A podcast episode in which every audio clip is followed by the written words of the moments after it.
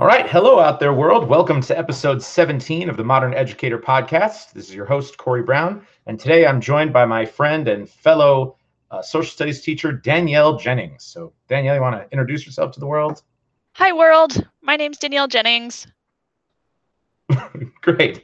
So, uh, Danielle, what do you what do you teach? What's your uh, what's your experience in the world of education? Oh, gotcha. Um, so this year I've got a lot of world history classes World History Regular, World History Honors, and AP World History. And I'm also teaching our three different levels of Russian, so years one, two, and three. Wow. Yeah. Wow. So we, yeah, and I'm also doing AP World this year. So that's oh yeah. Yeah, I know. I'm I love moving. it. I'm I'm enjoying it too. A lot more than I expected actually.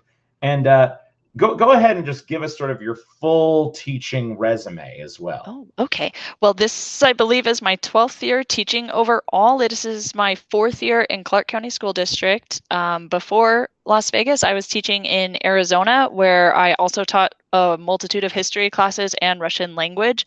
Um, I was the International Baccalaureate Russian teacher at that school, so we went all the way up to year number four. Um, prior to that, I lived in Russia where I got to teach English to kindergartners. And I also learned that I do not do well with elementary school age children. So I mm-hmm. wanted to teach secondary school.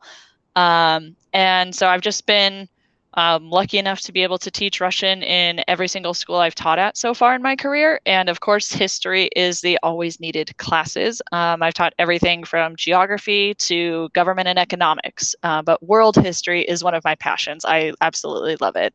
No doubt. Me too. I've taught world history every year I've been at CCSD, and my major in college was world history. And, and I don't know if you can maybe relate to this, but at every school I've been at, the majority of the social studies department thinks world history is like the the worst job. They, they hate yes, world history because there's so much of it. And they're like, I don't care about ancient India. And I'm like, how do you not care about the Gupta Empire? The Mughals, the Maratha. Come on. Yeah. But no, I love that it world history at least i love that it kind of bounces around so much and that way you do start to get different perspectives and it really is like a different topic every day and i like to joke around with students and say that it works for my adhd um, but it really does and i don't think that it's too much of a, a jump to say that i think the students enjoy the variety of it too oh yeah and and it's it's almost like a world cultures class is the way that i present it um, Absolutely. American history, there's not a lot of it, and you've got to get so deep into the roots, and you got to teach, you know, the the progressive age and uh, the gilded age. Like I don't, I don't care about any of that. Okay, like let, us go all over the world. Let's experience stuff. Like yeah. I, I, just did this big lesson about Angkor Wat, and kids thought it was so cool. Yes, they're like, oh, that's what the pictures are of. I'm like, yes. yeah, I yeah. love it. Awesome. Okay, so uh, why don't you tell me what is your educational philosophy? Um, well, that that one's hard, especially right now, given the current circumstances. So my educational philosophy this year has undergone some shifting. Um, but in in general, my educational philosophy is if students are trying and they're interested in a topic, then I've done my job.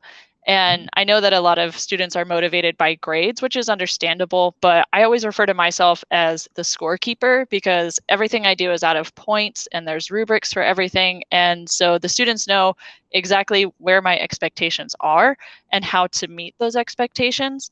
Um, that being said, like in my Russian classes, I'm a little bit more lenient on those expectations just because the language is so tough. And so for that class, my philosophy is more if you're trying, I'm here to help. And um, the language is tough, the pronunciation is tough. Some students can't roll their R's, and I'm like, guys, that's fine. Like we fake it till we make it, kind of a thing.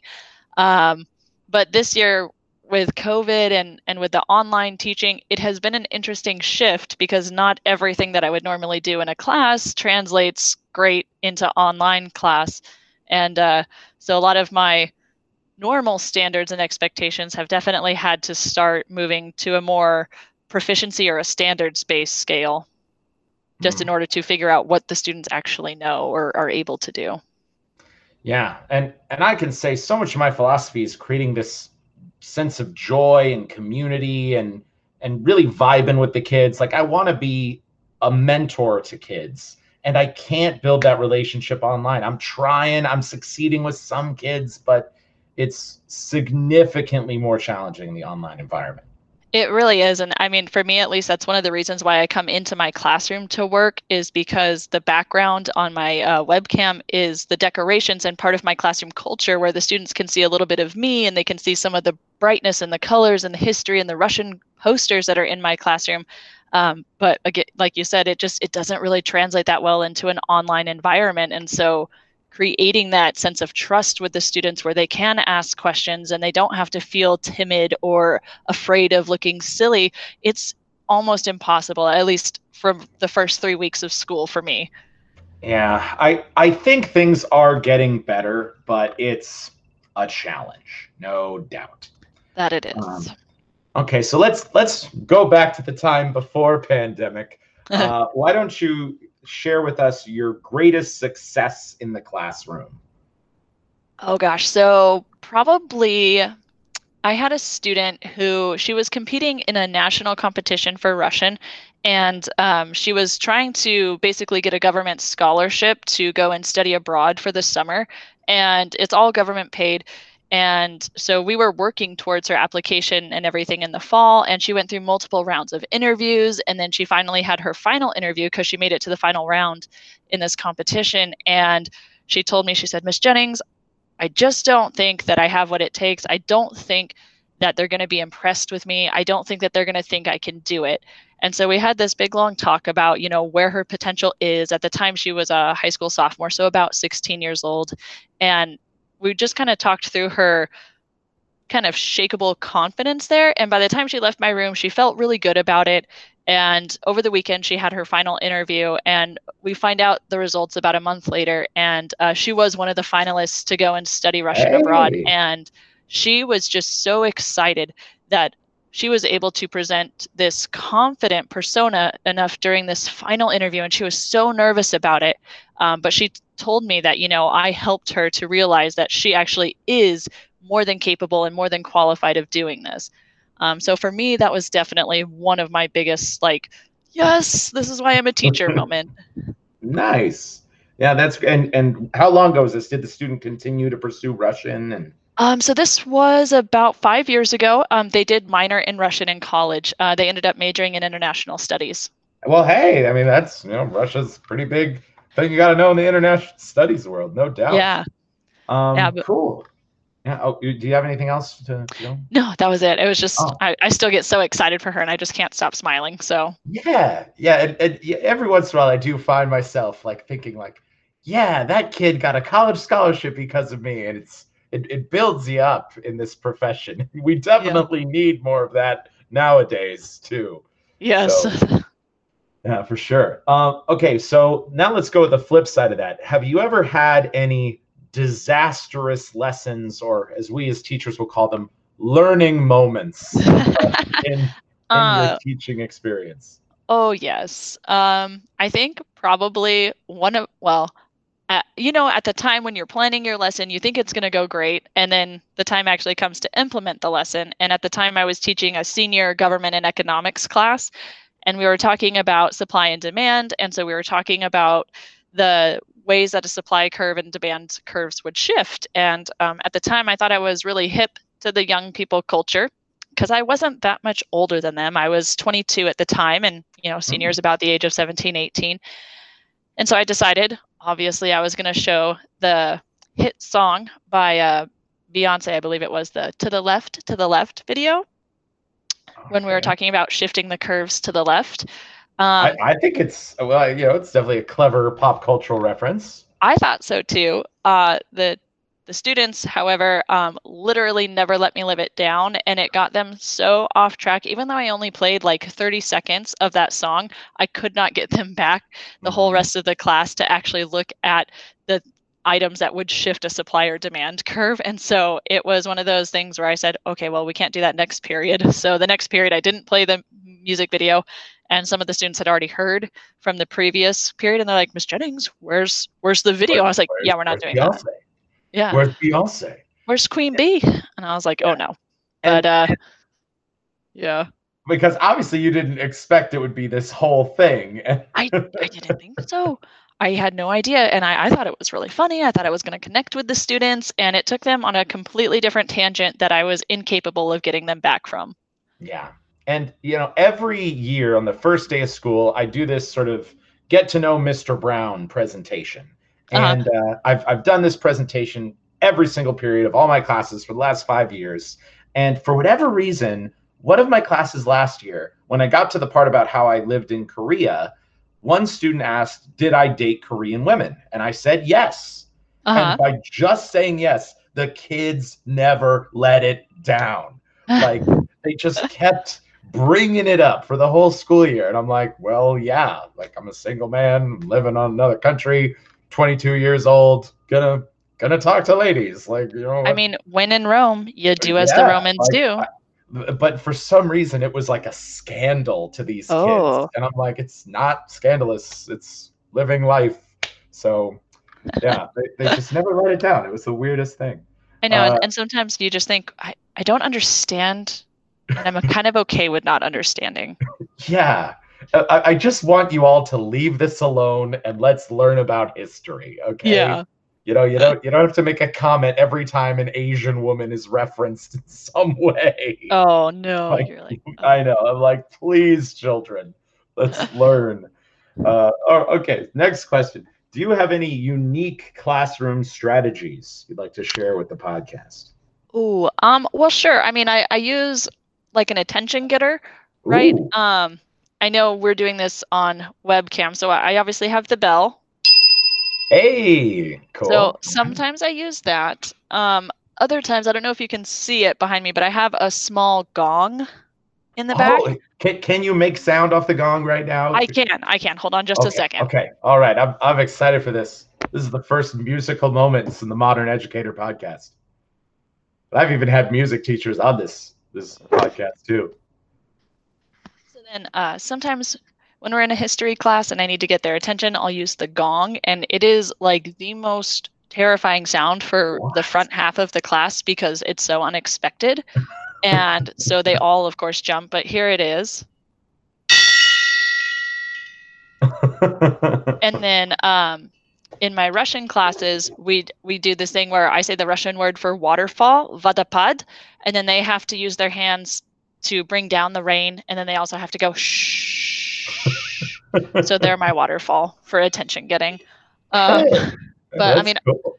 I really like those those strategies as far as like just a, a unique way to get their attention. Um, but I mean, for me, it, it's literally something that I do four times a week, if not more, in each class. Hmm. Yeah, wow, that's smart. Because usually it's just me all right, kids, time to do whatever. So yeah, and, and maybe I'll strain my throat eventually if I keep doing that. Well, and I know everyone has their own thing. Uh, the guy that teaches next door to me, he um he does the red robin. He says red robin, and then the kids go yum. So, but so he he said sometimes it takes him like three times for the rest of the class to hear what's going on as far as the red robin yum but the kids like it. It's one of those silly gimmicks that i think it really helps create a culture in your classroom where the kids know that we're here to have fun but also have some serious discussions and, and yeah. work done. And that that's the that's the winning culture right there. You want kids to look forward to coming into your class and you want your kids to leave your class knowing that they learned something.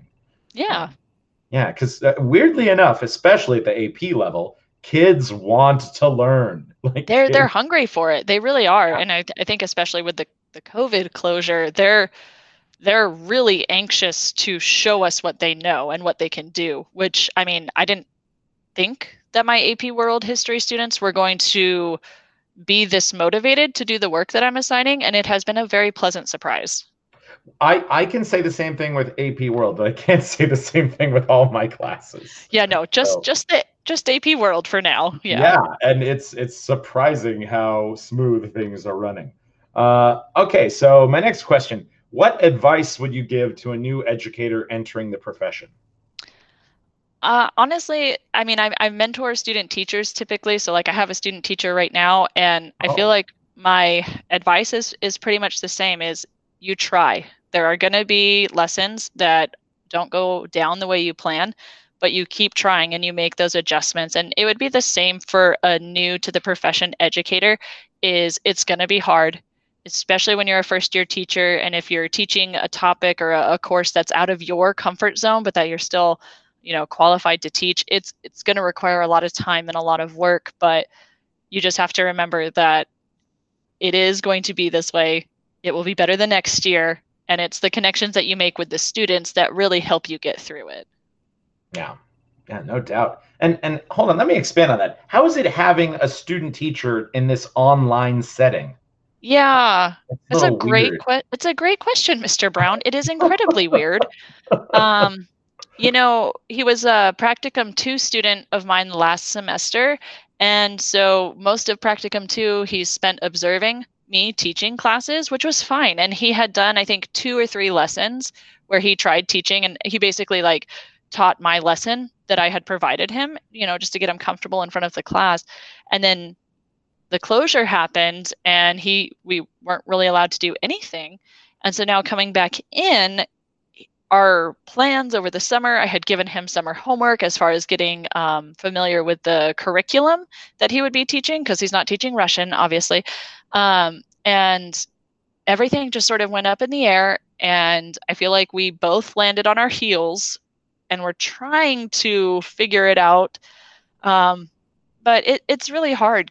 Normally the student teacher kind of a curve is they kind of start out always just doing lecture for the first week or two that they're actually teaching because you know they're the the content masters and, and they feel comfortable presenting the information. Um, and then the mentor teacher kind of pokes and prods them and says okay well what are you going to put on the kids? What kind of activities are we going to have the kids do? How are you going to assess for learning here? And and you know they grow that way. Um, and currently with the 40 minutes and stuff the live and 40 minutes asynchronous that our school has going on it's it's really difficult um, because we're putting most of our lectures online for the students to view as homework.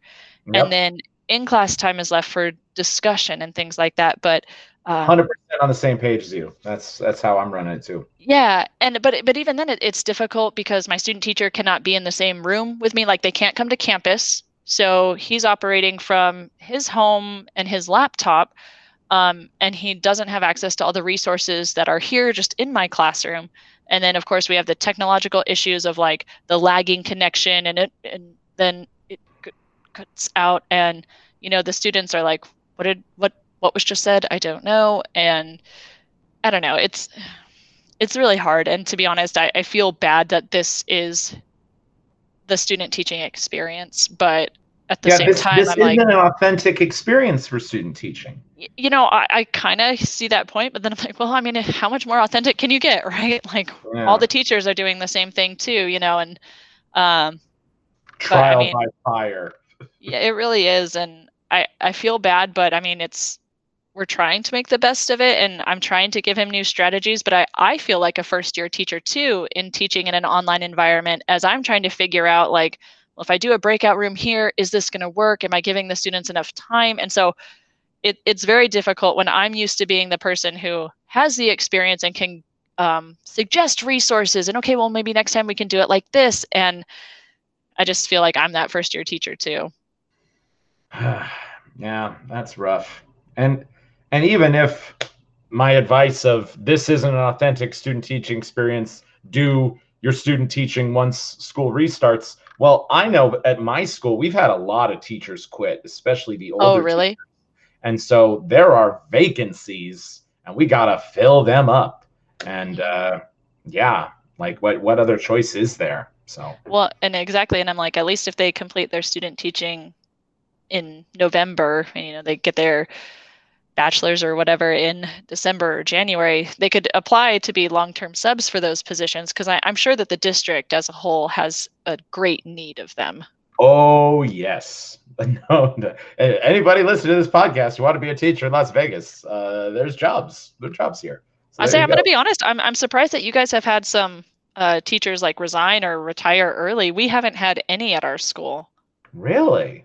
Yeah, and I mean, I know we have uh, one of our teachers is this is their last year, and then they retire at that 30 year mark. But I mean, they told us they said, well, we're just gonna make the best of it. And, you know, I don't have enough sick days to do the buyout. So here I am. okay. Good, good on that teacher. Uh, all right, cool. Let's, uh, let me ask you this question. What is the best lesson you've ever done where you just, you knew you killed it? The trial it. of Genghis Khan. Ooh, tell me about it. So we put Genghis Khan on trial for crimes against humanity. And at our school, and I, I had done this back in Arizona, but it went so much better here at uh, my high school because our magnet program focuses on public service professions, including a pre law program. Ooh. And so my students who were in the class had a good mix of these different like magnet program students in each group and so the prosecution and the defense teams both had at least one of these pre-law students on those teams and the questions that they were asking and the witnesses they were super in character. Um, we dressed up if they had wanted to dress up they could and um, i mean they performed way beyond my expectations and the questions, though, that the prosecution and the defense teams were asking the witnesses, they had kind of prepped the topics with the witnesses, but then they just started grilling them. And my witnesses really stood up and were like, No, I am in character. Let me tell you, because I was the Chinese peasant woman, and I will tell you exactly what I saw. And I mean, their historical authenticity in the actual mock trial, I was just astounded by the amount of research that everyone had done to actually get in character. And I was just like, Oh my gosh. So I had emailed um, all of our administrators and I said, you guys got to come down here and check this out because these kids are killing it right now. And I had another class the next period. And so I was hoping that that would also be the case. And it was. And so the admin came down and they got to see it. And I mean, it was like just the best. And I was like, killed it, guys. You guys killed it. Because it was one of those projects where they had the guidelines, they knew the expectations, and it was up to them to determine how well they were going to meet those expectations and they just blew me out of the water.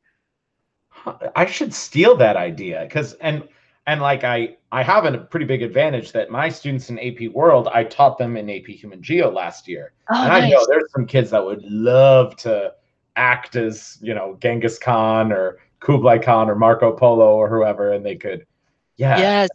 And well because i made it a little different. I don't know that I would say better, but the next year I asked our freshman class, one of our freshman classes, to be the jury. So that way they had no prior knowledge of the topic.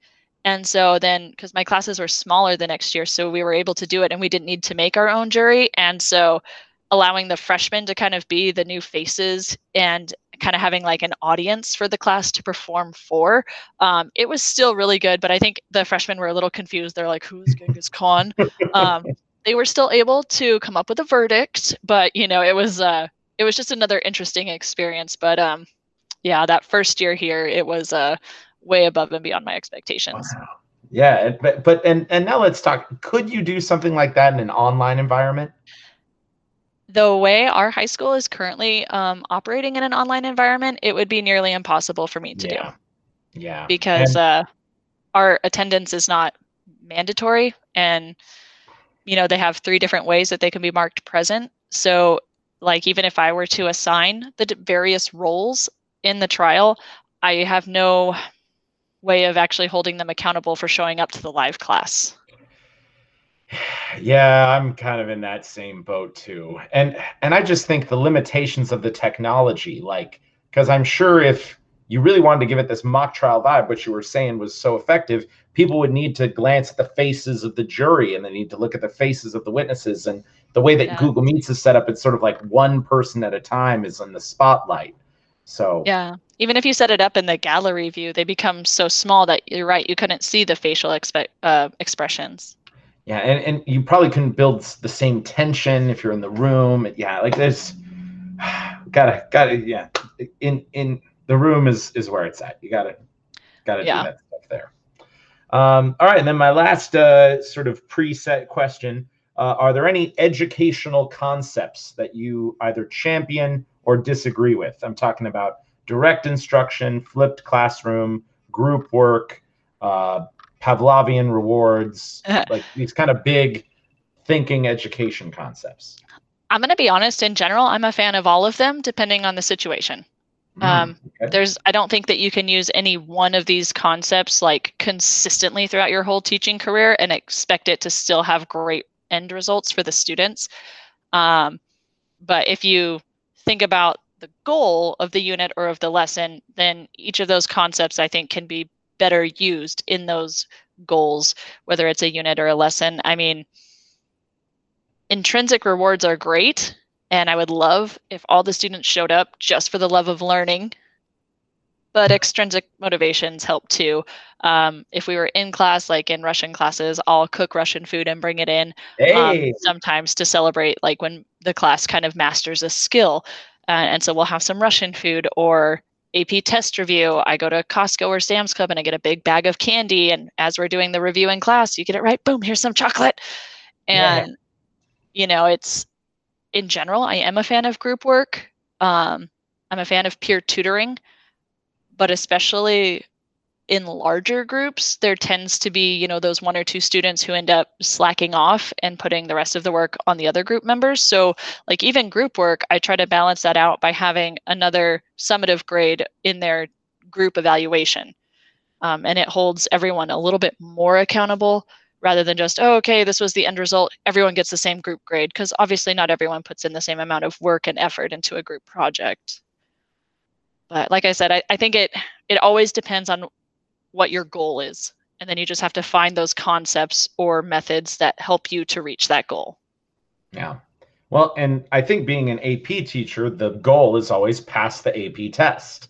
And yes. so it's uh, and look, some some teachers say that teaching to a test is the worst idea and not great teaching, but I disagree. I think a standardized test is a way to evaluate students I mean, people argue with me, but I'll say fairly. And I'll say it's also sort of a way to evaluate a teacher. you know, fairly. Corey, I actually 100% agree with you. I not that I like teaching to a test necessarily, but I like teaching to the expectations or the standards of the test, so long as those standards and expectations are clear to the teachers. If there's mm-hmm. ambiguity in what those standards and expectations are on the teacher's end or you know on the test if they're just ambiguous and you're not sure where that bar is then i feel like it, that stinks because then the students are at a disadvantage because they have a less confident teacher who honestly they might not know where those standards lie um, but like I, I agree i think on ap tests or even international baccalaureate tests and CLEP tests for college credit, there are clear expectations on the knowledge and the skills that students need to be able to demonstrate. And we get them for about eight months in order to help them build on those skills and the content. And I think that it, it is fairly straightforward. Um, you know, last year the AP test went through some changes and yep. IB just canceled their external examinations um, and they just went with their internal exams that teachers gave. So, you know, everyone kind of made some accommodations. And for some classes, I think College Board made very clear new standards for the 2020 AP exams. And, and for other classes, the standards I think were a little less clear. Um, but overall, I mean, I, I agree. I, I think teaching to standards, it's the exact same as why we have Nevada State content standards. But but let me let me elaborate on this, and this sort of supports your argument. Nevada State content standards are kind of a mess. If no, they're, you looked at them recently. Yeah, yeah ever since they, they went through that edit. Yeah, they went through that edit and they said, okay, teach everything topically, but we're not going to tell you exactly what you have to focus on. Like, yeah. we want you to teach the history of war. Which war? Your choice. And I, I think that's a mistake. I think that there should be a set number of historical events, historical characters, historical themes that students should be expected to learn from a history class at any Nevada high school. But, I'm not going to disagree with you there. I for that reason I prefer the key concepts and the yep. unit guides that College Board puts out for AP World History. No doubt. And you know, like because of that too, I, I've been preparing for AP World this whole summer here, and I'd like learned about uh, Nzinga of Matamba for the first yes. time. She's a cool lady. I'm so glad I got to deep dive into that. And I'm like, man, how have I never heard about her before? I know. So, and Margery Kempe and students are like, who did what, where? I'm like, oh, guys. And they're like, oh, sure. And I'm like, no, really, it's an illustrative example. College Board clearly says you need to know her. And they're like, oh, okay, game on. It's, you're right. It's not some big concept of women in medieval history. we got Margery Kempe, and we're going to yeah. talk about her specifically. Yeah, no doubt. No doubt.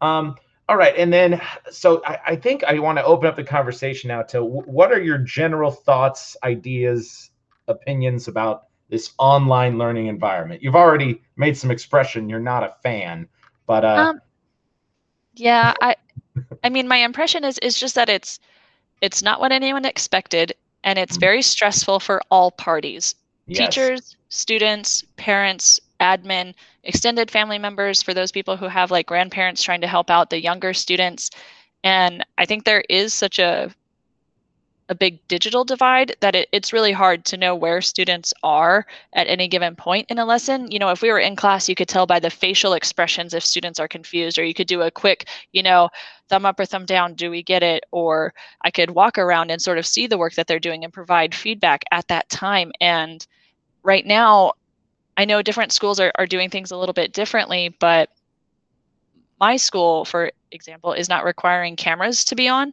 for students, which is understandable given everyone's different circumstances. Um, but it, it also makes it very difficult for me to gauge how well students are understanding the information that we're covering, like in a discussion. Um, most students are more willing to type in the chat feature than to unmute themselves, even even if the video is off. And so it's it's just really hard. And so you know, when you're trying to figure out, do I need to reteach that? Should I reteach that? All we can really do is go to the Canvas assignments and say, well, based on how they're doing, does it does it look like we need to? Um, and I mean, the history classes I think are going a little easier for me, but like the language classes, I'm like, guys, if we're not willing to speak the language, I I mean, like I'll sit there in class and like my Russian one students, we just started learning like family vocabulary and so I'll ask them, I'll say, повторите, пожалуйста, repeat after me, please. And I'll, I'll say a word like mama. And out of a class of 26, two kids will unmute themselves to actually repeat after me. And, uh. you know, obviously, like if you're in a classroom, there's that stress of this new foreign language. And a lot of times students feel that fear where they don't want to be the one to risk it. Um, and even now, in this online environment, students are still feeling that risk. And all I'm doing is hoping that at home they are trying to say the word without their mics on because then their homework for me is to record an audio file of them saying these words. And so I'm like, well, that's the first time then that I'm really going to hear it is in a formative assessment, well, a formative homework assignment where they're going to get a score. You know, so I can't provide that corrective feedback at the time, which for me it's it's very frustrating. And I'm seeing the same thing in my Russian 2 and my Russian 3 classes is that students are logging in, but they're not unmuting themselves and they're not showing um, the video, which for a language class, I, I, don't need the video, but I need the audio to get that kind of immediate mm-hmm. feedback. And so most of my homework assignments there are like audio based because I was like, well, I guess we're going to go more oral communication skills and listening communication skills this year. Um, but it just, it's really hard. And I know it's stressful for everybody. And we just, we keep trying. And I just keep reminding myself that for our high school students, they have between six and eight classes, and it's just a lot. And so I try to limit myself to what is actually necessary for me to get the feedback that I need on how well they're understanding these concepts. And so um, it's been a big shift for me because normally um, I'm used to assigning a little bit more work. And so I've had to scale it back to say, okay, well, what's in the best interest of the students? What's in the best interest of their mental health, not just their academic abilities? Hmm. Dang. Yeah, and uh, to go off on uh, some some of these concepts you just said, like uh, my lesson yesterday, um, I assigned homework back on Monday, saying, "Hey kids, watch this video, and we're gonna talk about it in class on Thursday." I I see all these statistics about how kids watch my videos on Canvas, and out of my 40 students, only six kids watch the video. Oh my goodness. So when the class started, I'm like, I can't really do the activity referencing this video because nobody watched the dang thing. So right. in my live class, I was like, okay, I've got to, you know, reteach, re-edit this. Uh, kids, watch the video. And it kind of sucked. Yeah. You know? I tried this week actually. I tried so we do like a uh, usually it's the first 40 minutes of the period are your live 40 minutes and then yeah. asynchronous time. And so this week with my AP World students, I tried switching it. And so the first 40 minutes, I gave them to watch videos in order to participate in the discussion the last 40 minutes because I ran into the same issue last week. It was me talking to nobody because no one was contributing either in the chat or um, you know, unmuting themselves. And we had a much better discussion this week because I gave them that in class time to watch the videos. So I was like, okay, well, that it was interesting. Um, and I think in general they enjoyed it because they knew what we were discussing, and then I gave them that class time just to watch the videos. But um, yeah, I it was just interesting but I'll tell you, I, I gave my students, you know, I said, okay, watch the videos and I'm, or the video and I'm looking on my canvas. I think six additional kids watched it. So 12 out of 40, still a pretty terrible ratio. Yeah. And, uh, I, I feel like I, I don't really have power over these kids. Not saying I'm some kind of power hungry, evil teacher, man, but I, I need to do everything I can to hold these kids accountable. And I, I mean, I guess the next steps are like calling parents and stuff. But what I should say, hey, hey, mom, your your son or daughter just isn't doing their online education.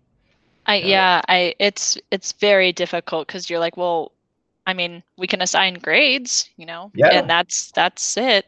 And I know progress reports open up next week, and so I know I've been handling a lot of emails from parents asking about because obviously there are issues with grades syncing up between Canvas and Infinite Campus. And so I think um, for a lot of families that this progress grade window is is going to be really crucial for them to be seeing like what is working for them and what's not. And like you said, I'm hoping that we see more effort being done on that asynchronous time on the homework that we would normally be assigning because with such a limited amount of live minutes with the kids i i don't want to spend it lecturing that's they i can no. do a flipped video and then they can still watch me covering the content but i want to work on skills no but doubt. if if we don't have the content then it's going to be really tough to get those skills going if they don't know what to use in skill building and the reality that i'm finding is I think out of my total 200 students, probably 140 kids have a 90% or higher. Oh wow. crazy abnormal. Okay? It's it's just way more than half my kids have almost perfect scores. But wow. then the other 60 kids have more or less 0% Fs. And it's just you, you either you've been on pace, you're doing it all, or you're doing nothing. And like there's nobody living in the middle. It's really wow. abnormal. But yeah, you're not experiencing that. you know, I mean, it's it's hard to tell right now because there are a lot of sync issues between Canvas yeah. and Infinite Campus. Um, but yeah, there are a lot of missing assignments that are dragging kids down. I know for most of my classes, we're having our first exam next week. Um, so that'll really kind of hopefully be able to gauge correctly where their mastery is of certain concepts but but now that it's all online i mean all we can really do is put a time limit on it and hope that the time limit discourages uh, cheating and i mean i've had students who say well can i use my notes and i'm like straight up go for it yeah, because how, i can't how am I gonna stop you, kid? It, yeah. yeah. exactly so i'm like knock yourself out like i hope I, have done a good enough job so i assigned my ap world students their first self-written dbq today Ooh. And, uh, Yes, I'm, I'm bringing it in early. And you uh, are. Mr. Brown, do we only have 40 minutes to do this? I'm like, how am I going to control you, kid? like, do do it however wow. you can do it. So, but but and I totally relate to you on the whole teaching skills and the live lessons because uh, Danielle, what I've sort of set up is I see my kids twice, sort of three times a week, but for the purposes of this, I see them twice a week. The first day we review the pre-recorded video lessons that I submitted. And on the second day, we do writing skills. Yeah. So it's just smooth, very predictable, manageable lessons. Yeah, I for my AP students and my honors world history, I with the video lessons, I make a like 3 to 5 question summative quiz from the video. Just if you've watched the video, you guys should ace this quiz no problem. Um, and I have found that that is a good motivator for them to watch the videos prior to class. Um, but I still get those kids who who don't do it, and I'm like, okay, well, I, I gave you a week, so I mean, we're well past this topic now. Now this is sort of defeating the point. But um, I mean, I assign alternative work for them, but it, it's definitely something that is uh, it's an interesting time to be teaching in and I really am looking forward to the day where we can actually be back in person. I just don't know when that's going to be. Yeah. And then even if we pull the trigger and we say, okay, we're going back to school, odds are there'll be some sort of hybrid thing and like kids could still be online if they wanted to. So then we'll more or less have to do two jobs every day. I'm, yeah, I, I, I don't have a I don't know what the transition back to the classroom looks like. I'm rather discouraged. Yeah, and I know I know for our school like we don't have a hybrid schedule made for our students. Like they're they were just given their normal year-long course schedules, which is how like it was not what the school board of trustees were talking about doing. Um so we were kind of like, "Oh, okay." And um it's made it very interesting to think about coming back to school because we don't have a schedule in place to do the hybrid option. We don't have a cohort C scheduled in place for those students who choose to just continue doing the distance learning. So, personally, like, I don't know, I don't expect us to go back to in person school this year. Wow. I I am of the opinion that we'll go back after winter break. Um, you think? Uh, and I've even had some friends predict we'll go back October 10th at quarter. Wow. So that's yeah, that's like 30 days away or so. So I we'll we'll see. Um, but I, I just think a whole lot of parents wouldn't agree with with October 10th. That's just maybe a little too close for comfort. Yeah, I, I just I know that the Board of Trustees is going to review the information and the data from Clark County every 90 days and then make a decision on what they're going to do. And and clearly, you know, what they decided this last time was not what they had originally um, been discussing. So I'm like, anything could happen. There's that definite possibility. So I I look forward to it when it happens, but I just would like it to be done safely. And I know that most of the students also really want to come back to in-person school, but there's just a lot of other factors that you know we just can't control. And we've had staff members and we've had students who have personally contracted COVID. And I mean, oh. it, it puts them down and out for at least a week. And, you know, obviously having that nearby or surrounding by other students, you know, it's a big risk. And I, I don't know how the district or how the state would safely reopen schools. Well, like Bishop Gorman High School, a private high school here in Las Vegas, uh, it opened up its doors for the first day of mm-hmm. school. And I think by what day two or day three, kids were testing positive for COVID and they yeah. did online learning now. So like they went through that whole process to open their doors, only to close them almost immediately.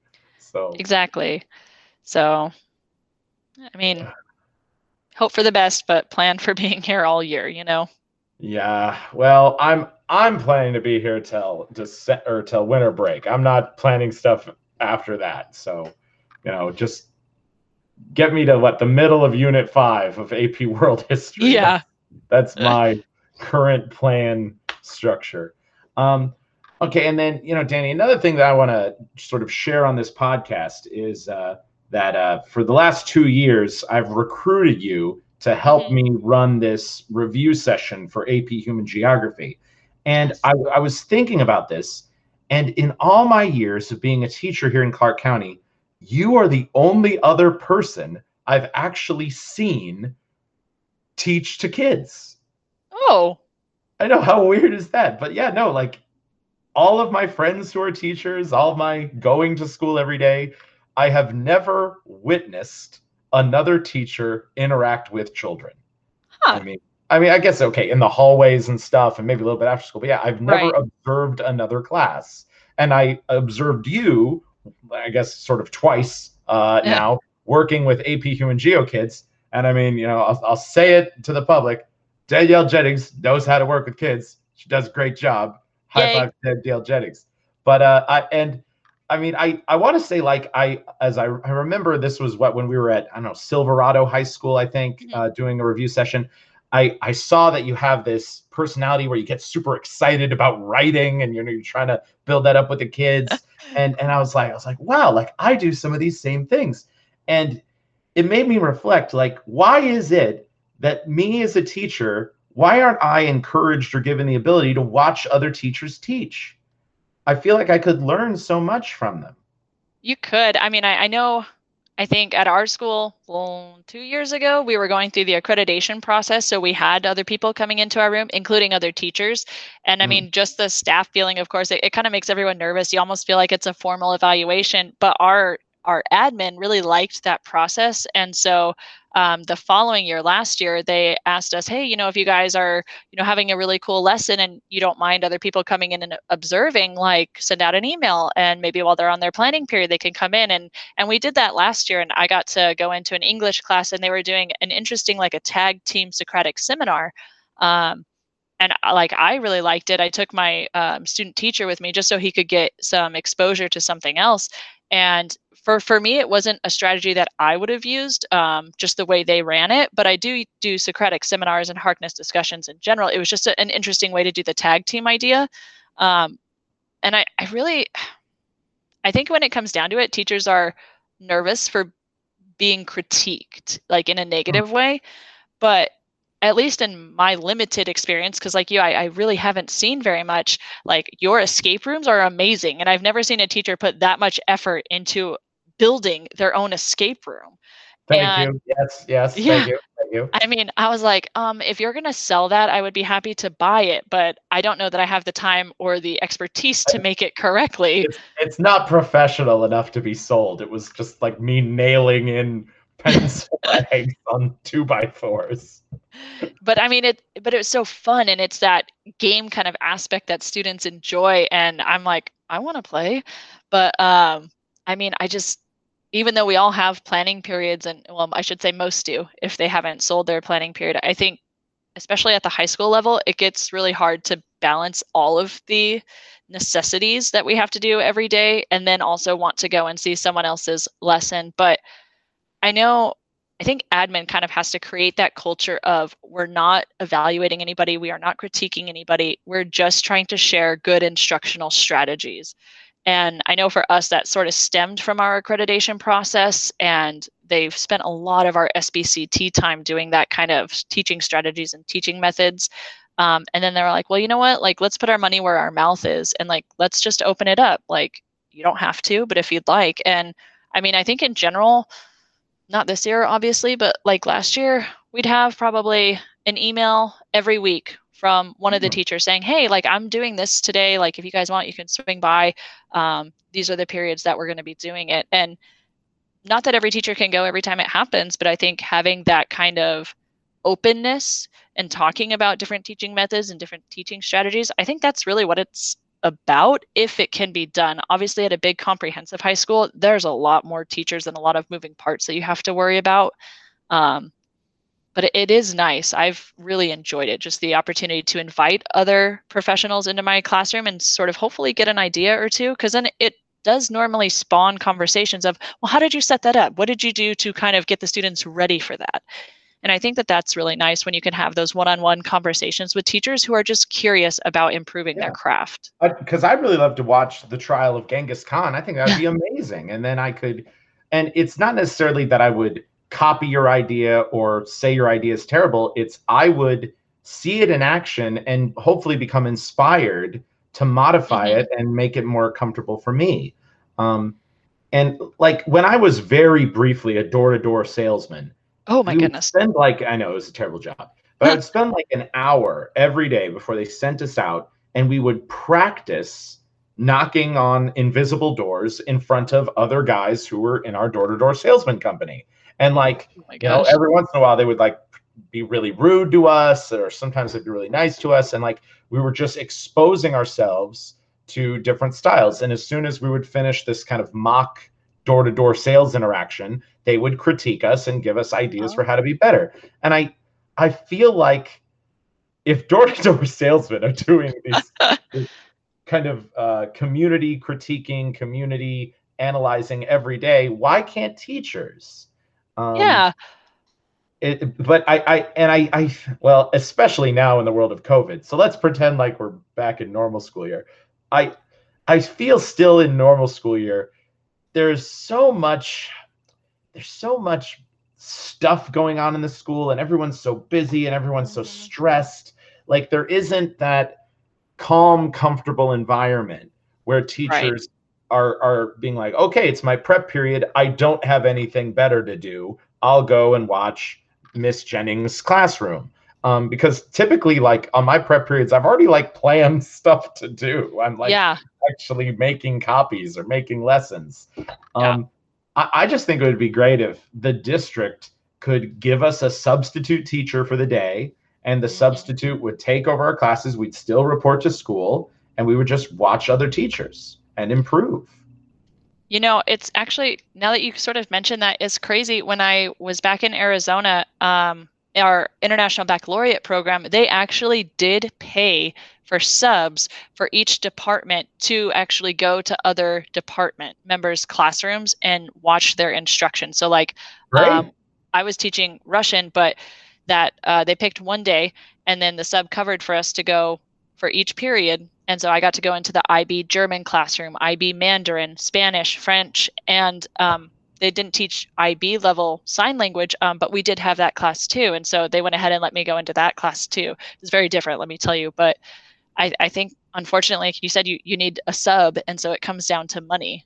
You know, do the schools oh, have that on. money for come professional on. development? One sub that's like a hundred bucks. So, yes. Like, I mean, here we are throwing thousand dollar Chromebooks at kids left and True. right. So I, I feel like it's not a lot to ask. But then again, I think right now the finances of the school district is every penny matters. So that's the uh, case. Yeah. Yeah. Goodness. Well, I don't know. Do, do you have any big ideas for how to improve the world of education? I mean, in, in general, honestly, like I think whenever we are able to go back into the classroom, I think that we're going to see a hunger in the students that we probably have not seen for a very long time. Um, because I think they're going to be happy socially to be back with their friends and to see teachers in a personal kind of an environment, not a virtual environment. Um, and I, am just trying to already think of ways that we can continue to build that kind of a, a hunger in the students. And I don't I just don't know that it's something that can be replicated after our like, you know, six or so months of having a forced school closure. But um, I think in general that students are going to value education a little bit more when we do come back into the classroom. And so I hope that that's something that we can kind of continue to remind them of when those days do get super hectic and they feel like it's all just, you know, frustrating and it's not really a useful method of their time, you know, be like, hey, you guys remember when we were on our COVID closure and you remember like how much you loved watching all of my lecture videos on your own time? but I mean, I, I just think every teacher can make a difference. It just depends on the class and on the students and, and how we can best meet the needs of the students academically, sure, but but also in any other way that we can. And as far as improving education as a whole, no. Maybe I'll run for, you know, some kind of a state supervisor or superintendent of education. You never know one day. But yeah, I'd vote for you. You get, you got Corey Brown's vote. I'll advertise you on the podcast every week. Oh um, yeah. And uh, well, and so I, I agree with you that when school eventually does return in person, some kids will have a hunger for learning. But I also think we'll encounter kids on the flip side too. Kids who have been in Netflix video yeah. game hangout at home mode for the last so many months that they're just not ready to be serious. And I'm experiencing some of those kids in my classes online that are just, you know, as, as soon as I ask them a question, they just log out of the Google Meet. Oh, and, wow. You know, yeah. Like, what, what can I do to that? That's true. I mean, I agree. You're right. It's not going to be a, a Cinderella story, but um, I think in general, everyone will be happier when we do go back into the schools. So I mean, you gotta you gotta take those victories with the defeats too. But yeah, I, I think a majority of kids will be happy to return. Um, and it, it's especially for that social interaction with other teenagers because yeah. i think a lot of them have been trapped with mom dad and brother and sister for so long they they need to just see other kids my my kids are three and a little older than three now, but daycare was closed when you know oh. the schools were closed, and uh, they were sick of me. That's for sure. They were sick of our house, of our tiny backyard, and yeah, they were feeling it too. So I, I agree. I think I think in general the the kids miss each other, yeah. us by extension, but each other most of all. Well, and and do you think there'll be some sort of long term study of I don't know test scores or how this affects kids and like do do you think there'll be a, a way to that future educational historians will reflect on this as a a slump in yeah. Yeah the the covid slide. Um yeah. yeah i i think that there will be. I don't know how they would be conducting them but i mean i know some states are canceling their standardized tests. I know we still have map testing going on right now or next week i think but uh it'll it'll definitely be interesting to see what they use as their data points because we didn't even finish out last school year so we didn't yeah. have those end of course exams or anything like that so you know if you go back that far where are we really starting from um, and i know even like for teachers we're we're kind of sitting there going well this year starts off really as finishing up last year well so, and, and let me bring that up right because you teach russian one two and three and yeah. So you had to cut last year short at the end of russian one and two and here you are starting up russian two and three now with kids you had last year but are, are you having to sort of like work double time to get those kids caught up um, I, I don't think we're we're working double time. We have shifted our starting point, so we are ah. still finishing Russian one curriculum from quarter four, and in my um, so for my Russian two kids, they're still finishing up Russian one because I'm like, well, we can't really move on until you guys know these verbs. Yeah. Um, same thing in Russian three, so they're still finishing up Russian two curriculum. So we've we've just shifted our starting point.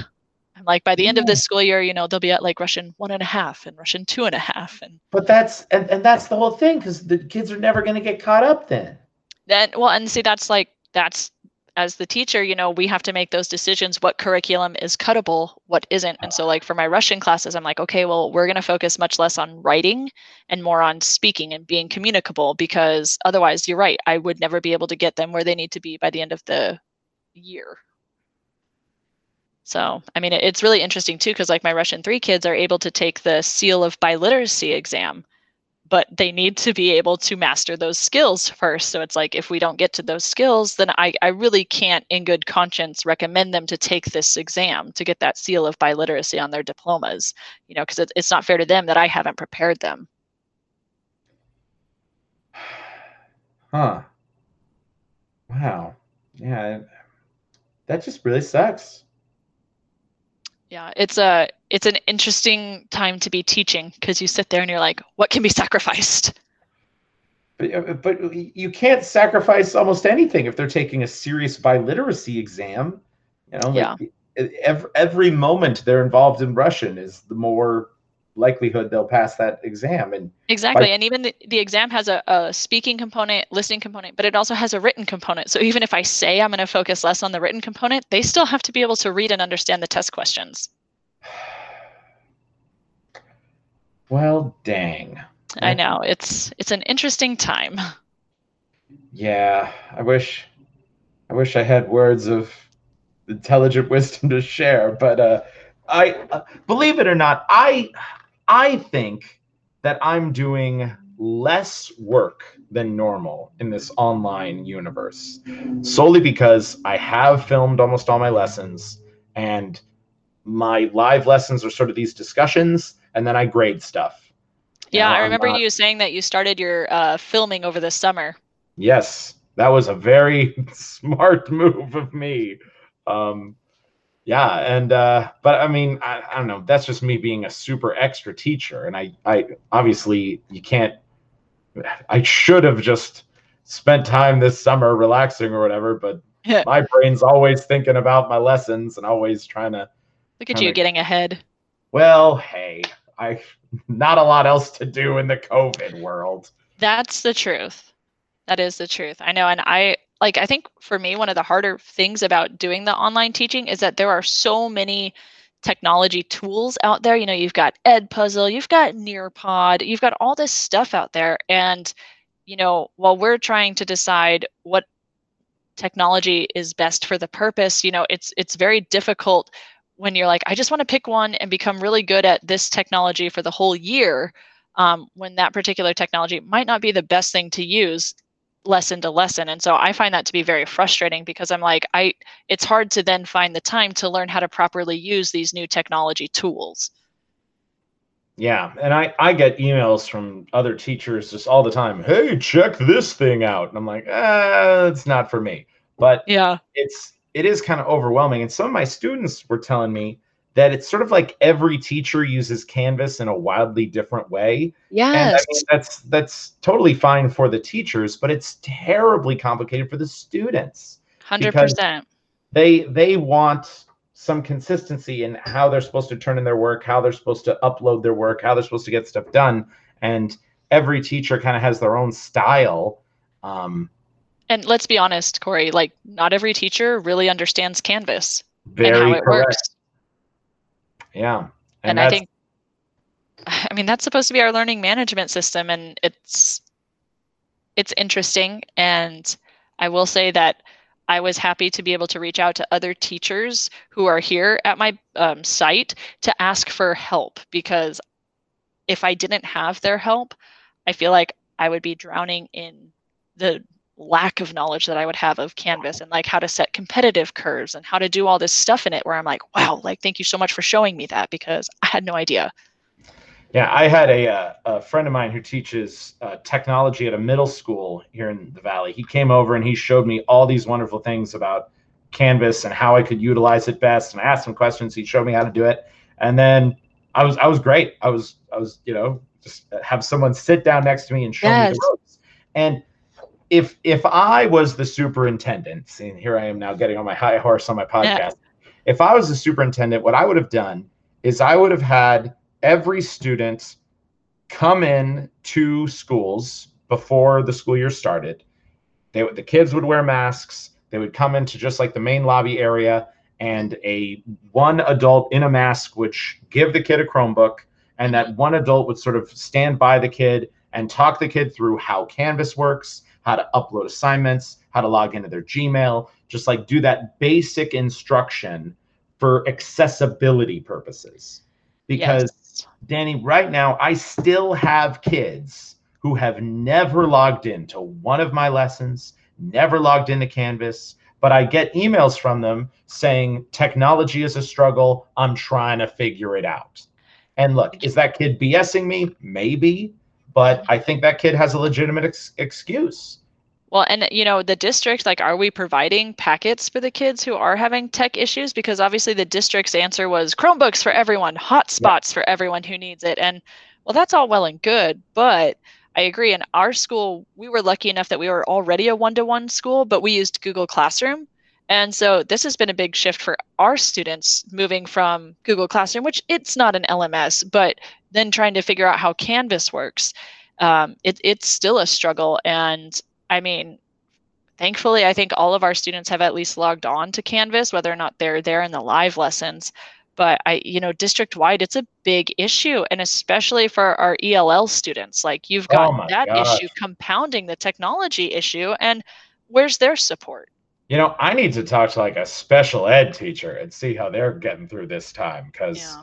that just sounds like like wow how do you well and i'd i'd be interested to see like the district data as far as our special needs students like how many of them chose to stay enrolled in the school district during this distance learning when realistically are they able to get those services that they normally would be getting i have a, a personal friend whose child is in the same situation and with being faced with what's currently happening in CCSD and the needs of her child, he's in another school where they're face to face every day, Monday through Friday. Really? Like a private school or charter or something? Yeah, charter. And mm. you know, for her student with these individualized needs, it it is the best fit for that student. And then I I wonder, well, what about CCSD students? How are our students who are the most vulnerable? How are they being helped, and how are their needs developmentally and academically? How are those needs being met when all we can do is this on a Google Meet? Yeah, and then and then another idea, and I'm I'm curious your thoughts about this. High schools, I think, can be done in an online environment. And you've admitted that you're reaching some of your kids. I've admitted that I'm reaching what 140 kids, but not all of them. Um, middle schools, we could have an argument about middle schools. They're kind of half and half.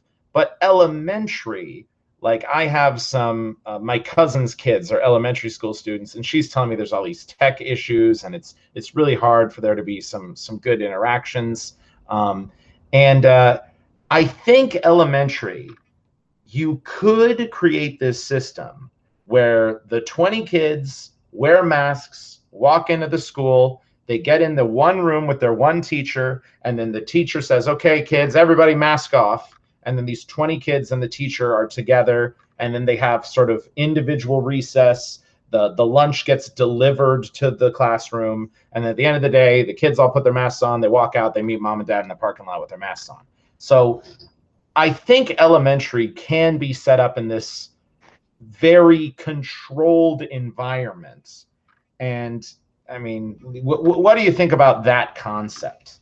You know, I'll be honest. I I think that the K through, well, even pre K through five, I think that they are the ones that need the face to face. Like yes. the skills that they learn is, you know, speaking, reading, writing, and what we're asking parents to do of students that age, I think is unfair because parents now have to become the tutor, but you parents also have to become the IT specialist. Parents also have to teach these students how to type parents have to teach these students how to use the technology and they have to troubleshoot and it's not just parents the parents are overwhelmed because they're working too and so you see the extended family and friends trying to come in and help and it's just too overwhelming and i would have loved to have seen even a, a part day or a hybrid model for the elementary school students yeah, where they could at least go to school two days out of the week yeah and I, I think there is actually a parent movement right now in las vegas pushing for if nothing else, just elementary students returning to school. And and I think that the idea that I proposed, which is this 20 student interaction, some people still might say that that's too much of a COVID risk. But I but even if you could have the 20 students in a class wearing masks, even if you had them in a class with those plexiglass desk dividers, I mean, you're mitigating a lot of the risk. And, and not saying that every single student out of that 20 would actually want to go back to school. Some parents and some families might be high risk. And I'm sure that some teachers are high risk too, but you could still create that C cohort and do just the distance learning. But I mean, I'm I'm with you as far as it's so developmentally important socially yeah. and academically and cognitively that I, I that COVID slide, you know, that we're talking about at the high school level, it is going to be exponentially felt at the elementary school level. Uh, and personally, I was just thankful that my kids are three and we're just worried about daycare and not actual like important things. Because if and we my family and I, we had the discussion where if they were in elementary school, we would have pulled them to put them in another kind of a, a charter school or had to hire a tutor, or else I'd be staying home with them full time and teaching them. Uh, because it it's too I I think it's too important. And I think yeah. most teachers agree when we're talking about early childhood development that these are incredibly important formative years for students.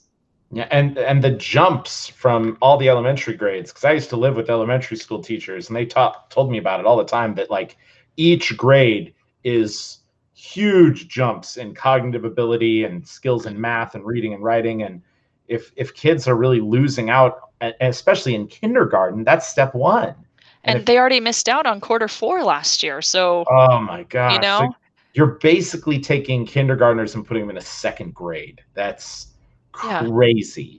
And I mean, is the teacher going to be able to teach second grade level content, or are they going to have to kind of take it back to like kindergarten year two? Like, th- these are the big questions that I, I feel like it's a disadvantage for our students and for our families. Yeah. And, uh, yeah, and it's also pretty discouraging how I know Arizona and Utah basically have almost no COVID restrictions. So many of my students have been telling me that they're getting on a bus, going, driving four hours, going to a soccer tournament all weekend in saint mm-hmm. George, Utah, and then coming back to to Vegas. And then in my head, I'm thinking, well, then why are we even on lockdown here? Like, if if y'all are still going all over these multiple states and still interacting with people all around the country, a lockdown here just seems rather rather pointless. It does, especially when you see some of those restrictions on like athletics and stuff like that and yeah. you're like my gym opened back up this summer and I went once and masks were not mandatory. And so I was like, okay, like I'm done. Only because yep, that's like a high risk too. environment because I'm like, dude, people are sweating and they're hacking and they're coughing and yeah. And i was like no. But like a classroom and i mean i don't teach pe but i would not worry about that risk so much in a classroom so long as the school and the district enforced 100% masks 100% of the time. Yeah yeah. Well jose jara if you're or jesus jara if you're listening you know we've got some ideas for you. Yeah and i mean i think it's it, it just like teachers really want to teach and no none of us are instructional designers for the online environment. You know we're all kind of doggy paddling as best we can given what we, we've been given to work with and and we're trying but I, I will say it's it's incredibly stressful on all parties and i mean i just i cannot imagine the additional stress of those pre-k through five families because there's just no way that they are getting the one-on-one instruction and attention that those students need to be getting. And, and, let me let me add one thing, which I think is almost hilarious how much of a conundrum it is. So you've you've identified that all parties involved are kind of stressed out with the situation, and I 100% mm-hmm. agree with you. And I I know that uh, my school, and I'm pretty sure every school has been uh, mandated to do some sort of wellness checks, yep, some sort of like check. yeah, some some kind of uh, way to to contact students. And I know that my school, it's also sort of doing wellness checks on the teachers. So it's sort of contacting the teachers, contacting the students, saying, "Hey, are you doing okay? Hey, how are things?" And it's it's sort of like we already have so much on our plate and we're like, oh my gosh, I don't want to eat all this. And then you put a cupcake right next to my plate and you're like, eat me too. I'll tell you about how you're doing. I care yeah. about your feelings. Here's one more thing on your plate. I'm like, like I, this is actually making it worse for me. Like, yeah, you know I mean? Uh, the wellness checks take up a lot of my time, and I'm not saying that they're like not helpful. They are, but for the most part, like the phone calls to students and things like that it's um, if i manage to get a hold of a student because most of the time I, I feel like they just decline me. yeah, yeah. um, you know it's me leaving a message but then i have to log it in the teacher contact log in infinite campus you know that the attempt was made and and at least your school is checking on the teachers. Ours our school isn't and we've uh like you know teachers talk and and you know some of us are feeling that stress so much more than others and i think it's it's obviously like we have 300,000 students to worry about and you know teachers are adults but it this is a whole new situation that we've been thrown into and teachers have young children too that we're trying to help through this learning environment virtually. And uh, i mean I, I agree the the wellness checks it's necessary but i also know that some schools have it set up so that their counselors are the ones who conduct the wellness checks. And, and obviously counselors do a lot and they we're still having our 504s and our iep meetings and the the crisis counseling as it occurs. But you know that that might be an option for some schools to really think about because like you said the amount of things on our plate right now it's impossible to do it all well.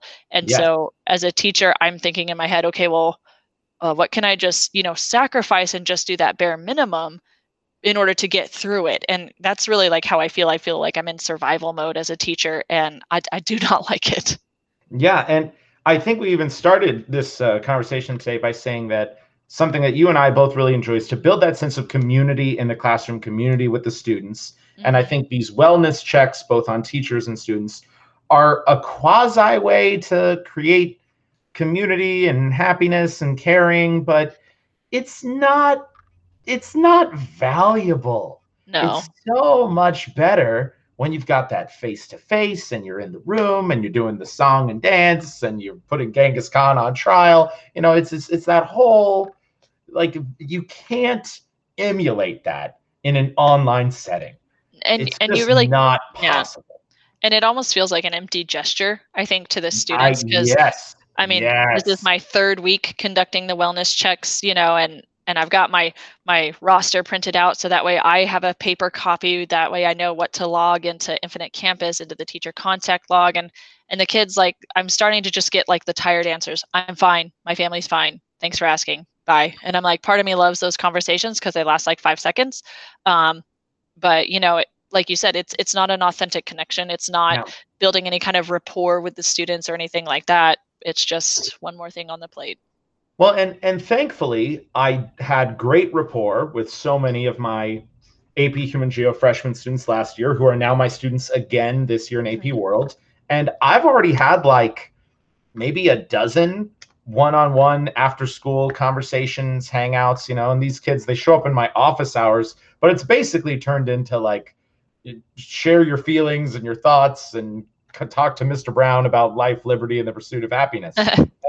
and, I'm all about that. And I, I think that's a far more effective wellness check when a kid already has a rapport yes. with a trusted adult. But they and, need to have it. Yes, and that's why my freshmen are my current freshmen now are so disadvantaged because they're they're brand new to high school. They've never met me in person. They all they see is me on this screen, and it's not yeah, it's not an authentic rapport.